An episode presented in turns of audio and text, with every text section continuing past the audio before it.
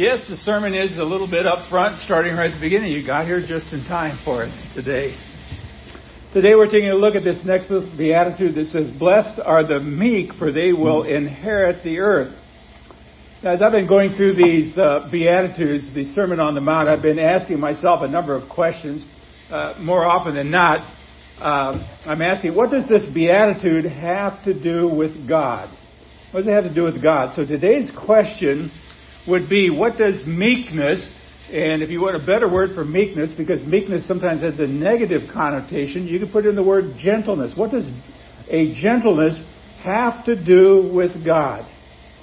Well, in order to unwrap the answer to this question today, we're going to be covering Matthew chapter 5 verse 5, where it does say, Blessed are the meek, for they shall inherit the earth. But at the same time, we've also got to look at verses 12 and 16, and believe it or not, another a psalm that actually says almost the very same thing. Now, the reason this question would be uppermost in our minds is that if we don't have this answer to what does this mean about God, we're not going to be able to fulfill the aim that God has later in chapter 5 when we finally get to verse 16, where it says, Let your light so shine before men that they might see your good works uh, and glory, give glory to God who is in heaven. Now, again, going back, uh, looking at the Sermon on the Mount, it, there's this picture of Jesus finding himself a comfortable place, and then who knows, he's got his disciples in front of him, but he's probably got hundreds and maybe even thousands of people on that mountainside listening to him. And he shares this message so that his Father will ultimately get the glory by the way his disciples lived. Uh, his aim was to really uh, create a lifestyle amongst the followers so that would make people think about the value of God. Now think about us in our own world today. How you and I live in this world based upon who we call ourselves, children of God, other people see us and they react to that. And if we are not good witnesses to the faith, well, like what's the opposite of that? Bad witnesses, and people go, wow, if that's what Christ's followers are like, I don't think so. Now, Jesus shared this sermon, like I said, again, so that his Father would get the glory. And we need to help, well, we need to operate in such a way that we do this too. So if meekness is what some people are like, uh, just because they always got beat down as a kid, or because their parents never raised their voices in the house, or because they have some sort of a peculiar metabolism, how then how could meekness, gentleness call attention to the glory of God? So we need to ask ourselves again, what does meekness, gentleness have to do with God? Uh, how does becoming meek or gentle promote the hallowing of God's name? Well, in answering this, we're going to discover that meekness and gentleness is a beautiful thing, even though sometimes being that way can be kind of painful. Uh, this is why I'm going to take you back to Psalm 37 for a moment because the best place to begin is Psalm 37, which is almost uh, certain that this beatitude is a quotation of Psalm 37, verse 11. Uh, it, it says, The meek or the gentle shall possess the land and delight themselves in abundant prosperity. Now, in, in the Greek Old Testament, which was called the Septuagint, Psalm 37, 11 is virtually identical to Matthew 5, verse 5. It says, The meek will inherit the land. And the word for land in the Hebrew and the Greek is earth. So we're going to see what meekness means and what it has to do with God and how we manage to actually inherit the earth. So we got to go back and start painting a picture of the meek. Uh, unwrap this meekness. It's kind of a biblical virtue that means being hopeful. It, means uh, gentle in the face of adversity. I mean, how many of you ever had hard times? Uh, can you smile even in the midst of hard times? We could reflect back on last week. Oh no, we have no heat at Restore. Oh my, what are we going to do? We're all going to just run around in circles and go, woe is us. But no, It's like, no, we can handle this. And we can handle this pretty quickly. That's, that's, that's kind of a, a way of looking at, at meekness here. Uh, it's hopeful and gentle even in difficult times, not giving up or not getting angry, but then being rewarded for what I might call patient endurance. Now, what are these meek people in Psalm 37 verse 11 who are meek and according to Psalm 37 verse 9, wait for the Lord? Well, first in Psalm 37 5 it says that they commit their ways to the Lord and they trust in Him. That's a difficult thing to do. This is what God's asking you to do. What do you do? Have you ever been confronted with that in your life where you know very clear what God wants you to do and you kind of go, eh, let me think about that for a while. I'm not sure if I really want to do that. And then you kind of finally go, mm, yeah, I think it would be best if I did. So Psalm 37, 7 and 8 says they're quiet or still before the Lord. They don't fret. They don't worry uh, when other people prosper. Uh, they refrain from anger. They forsake rage. And so we're going to put together a little portrait of the meek. So if I'm going to draw a picture, I'm going to kind of draw a word picture of what meek people look like. First of all, these are the people who trust in God. Some of you know, trust in the Lord with all your heart, lean not on your own understanding. In all your ways, what? Acknowledge Him and He will do what? He'll make straight your path. You just acknowledge Him. This is a lousy situation I'm in, but I trust the Lord anyway. It's a deep confidence that God is for you and not against you.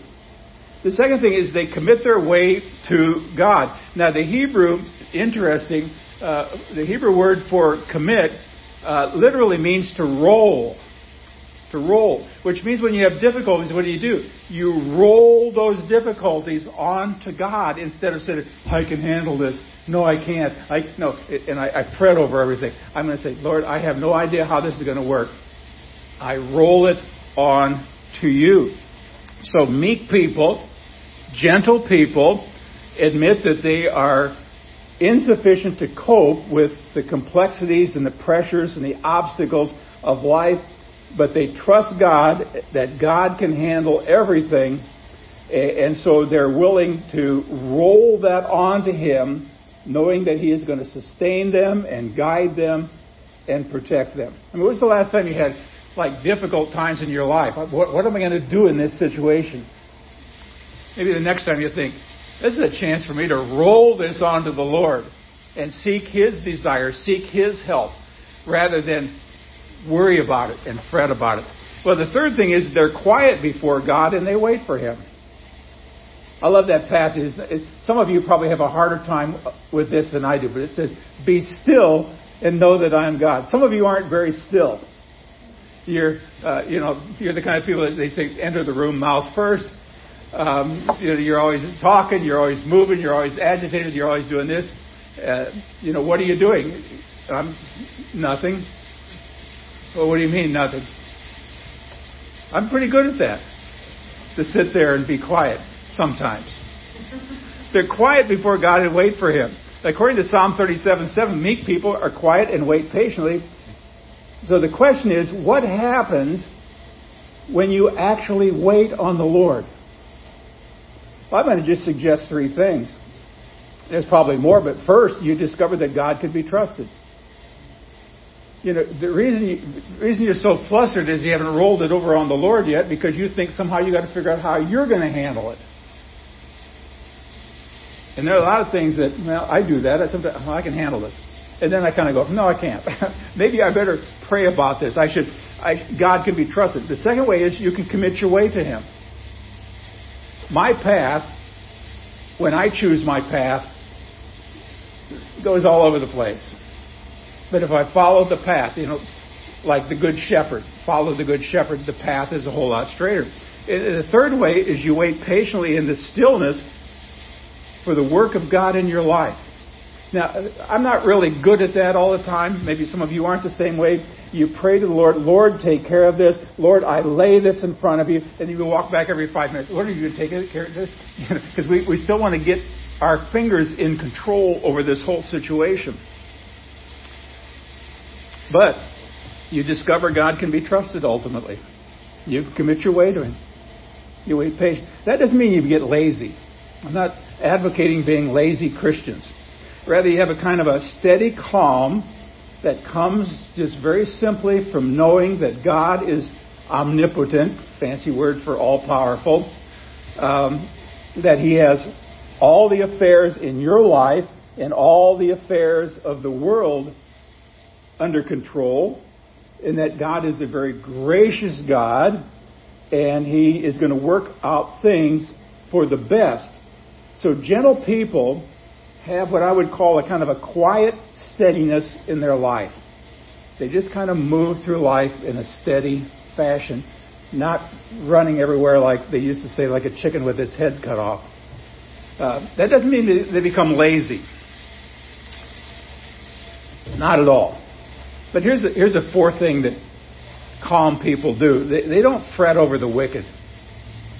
How much time do you spend every day worrying about bad people in the world?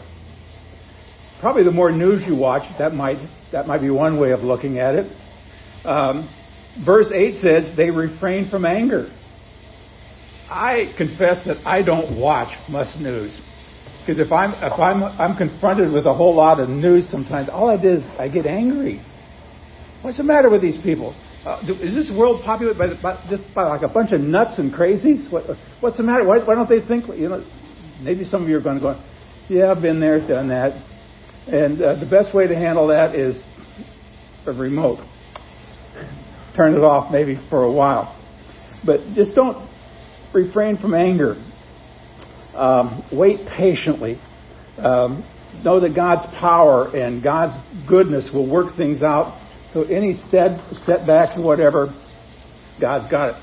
So the portrait of meekness, if we're going to paint this picture again, is, is one that begins by trusting God. We could have sang that song today. I am trusting thee, Lord Jesus, trusting only thee, trusting you for full salvation, full and free. I'm trusting. It also means you just commit your way to the Lord in a confidence that He's going to use His power and His mercy not to hurt us, but to do good for us. It also waits patiently and quietly. Now, granted, I think all of us don't do that very well or we can do it okay for a little while, but if God doesn't come back and react quick enough, then we lose our patience and our ability to be quiet. We walk around and we complain, we moan and we groan. But the fourth thing is it just doesn't give into anger. Just because this isn't working, why should I get angry? Uh, why should I have fretfulness when I'm faced with opposition and setbacks if I can roll that on to the Lord? Now, I'm not saying that you're not responsible for using the talents and gifts that God has given you to address those situations. But don't suddenly turn yourself into God where you're only one that can do it. God gives you a certain amount of intellect, power. Take care of it. But don't be afraid to roll it onto God, step back. See, we trust His timing, we trust His power, we trust His grace to work things out for the best way for His glory and for our good. Now, what's the result of this? What happens when we actually learn how to do this? Well, the result of trusting God, the rolling of our anxieties on Him, uh, waiting patiently, is that we don't give way to quick and fretful anger. Uh, instead, we just, Lord, I don't know what to do with this. I'm just laying it at your feet. You take care of it any way you desire. That's hard to get it out of our hands sometimes. James, um, in one chapter one, verse nineteen, says, "Let every person be quick to what? Hear, slow to what? Speak, and slow to anger." That's kind of good advice. We become reasonable. We become open to correction. Uh, meekness loves to learn. Uh, and when it must say a critical word to a person who's caught in sin or some form of error. It speaks from a deep conviction of one's own fallibility, his own susceptibility to sin, and the utter dependence upon the grace of God. It doesn't come out in a vindictive fashion. See, meekness, if you will, uh, begins with God, and it actually ends with God. Uh, and therefore, whenever we see a person like that, we give God the glory, and the aim of Jesus in the Sermon on the Mount is fulfilled. So that's just the first part. Blessed are the meek. The second half of the Beatitude says, though, for they shall do what? Inherit the earth. What does that mean? What effect does Jesus want this to have on people like you and me? Well, verse 12 helps us understand this. It says, Rejoice and be glad, for your reward is great where? In heaven, for so men persecuted the prophets who were before you. See, in other words, the promise of a great reward gives the disciples strength to endure persecution with joy. Yeah, the world today is not a very good place. We all acknowledge that. But what is to come is beyond imagine. Uh, there are days, literally, you know, we always said we pray for something. Even so, come Lord Jesus, come. Okay, that's pretty easy to say. There are some days I, I've actually sat in my office and I leaned back in my chair. I said, you know, if if you want to have Judgment Day before I finish with this sermon, it would be really okay with me. or there are other times when you know things just don't work out, or let's say there's some contention going on, or things aren't happening the way you want them to. The Chiefs aren't scoring touchdowns or something. You know, even so, Lord, just end this that way. It's just nobody wins or loses. Uh, Lord, just take care of us right now, and, and uh, we endure whatever with joy. The promise that the meek inherited theirs is intended by the Lord to give us strength to endure. Uh, and when the natural inclination is sometimes to rise up and defend ourselves, or real- retaliate, or just blow off steam. There's a passage in First uh, Corinthians 3 that has helped me see how the promise of inheriting the earth gives strength to our meekness.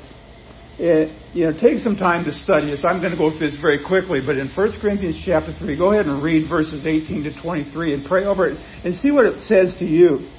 But the Corinthians, to whom Paul was writing here, boasted about all of their different teachers in all of their worldly wisdom. And so this is what Paul wrote to these people who were looking for other answers to their questions. He said, Let no one deceive himself.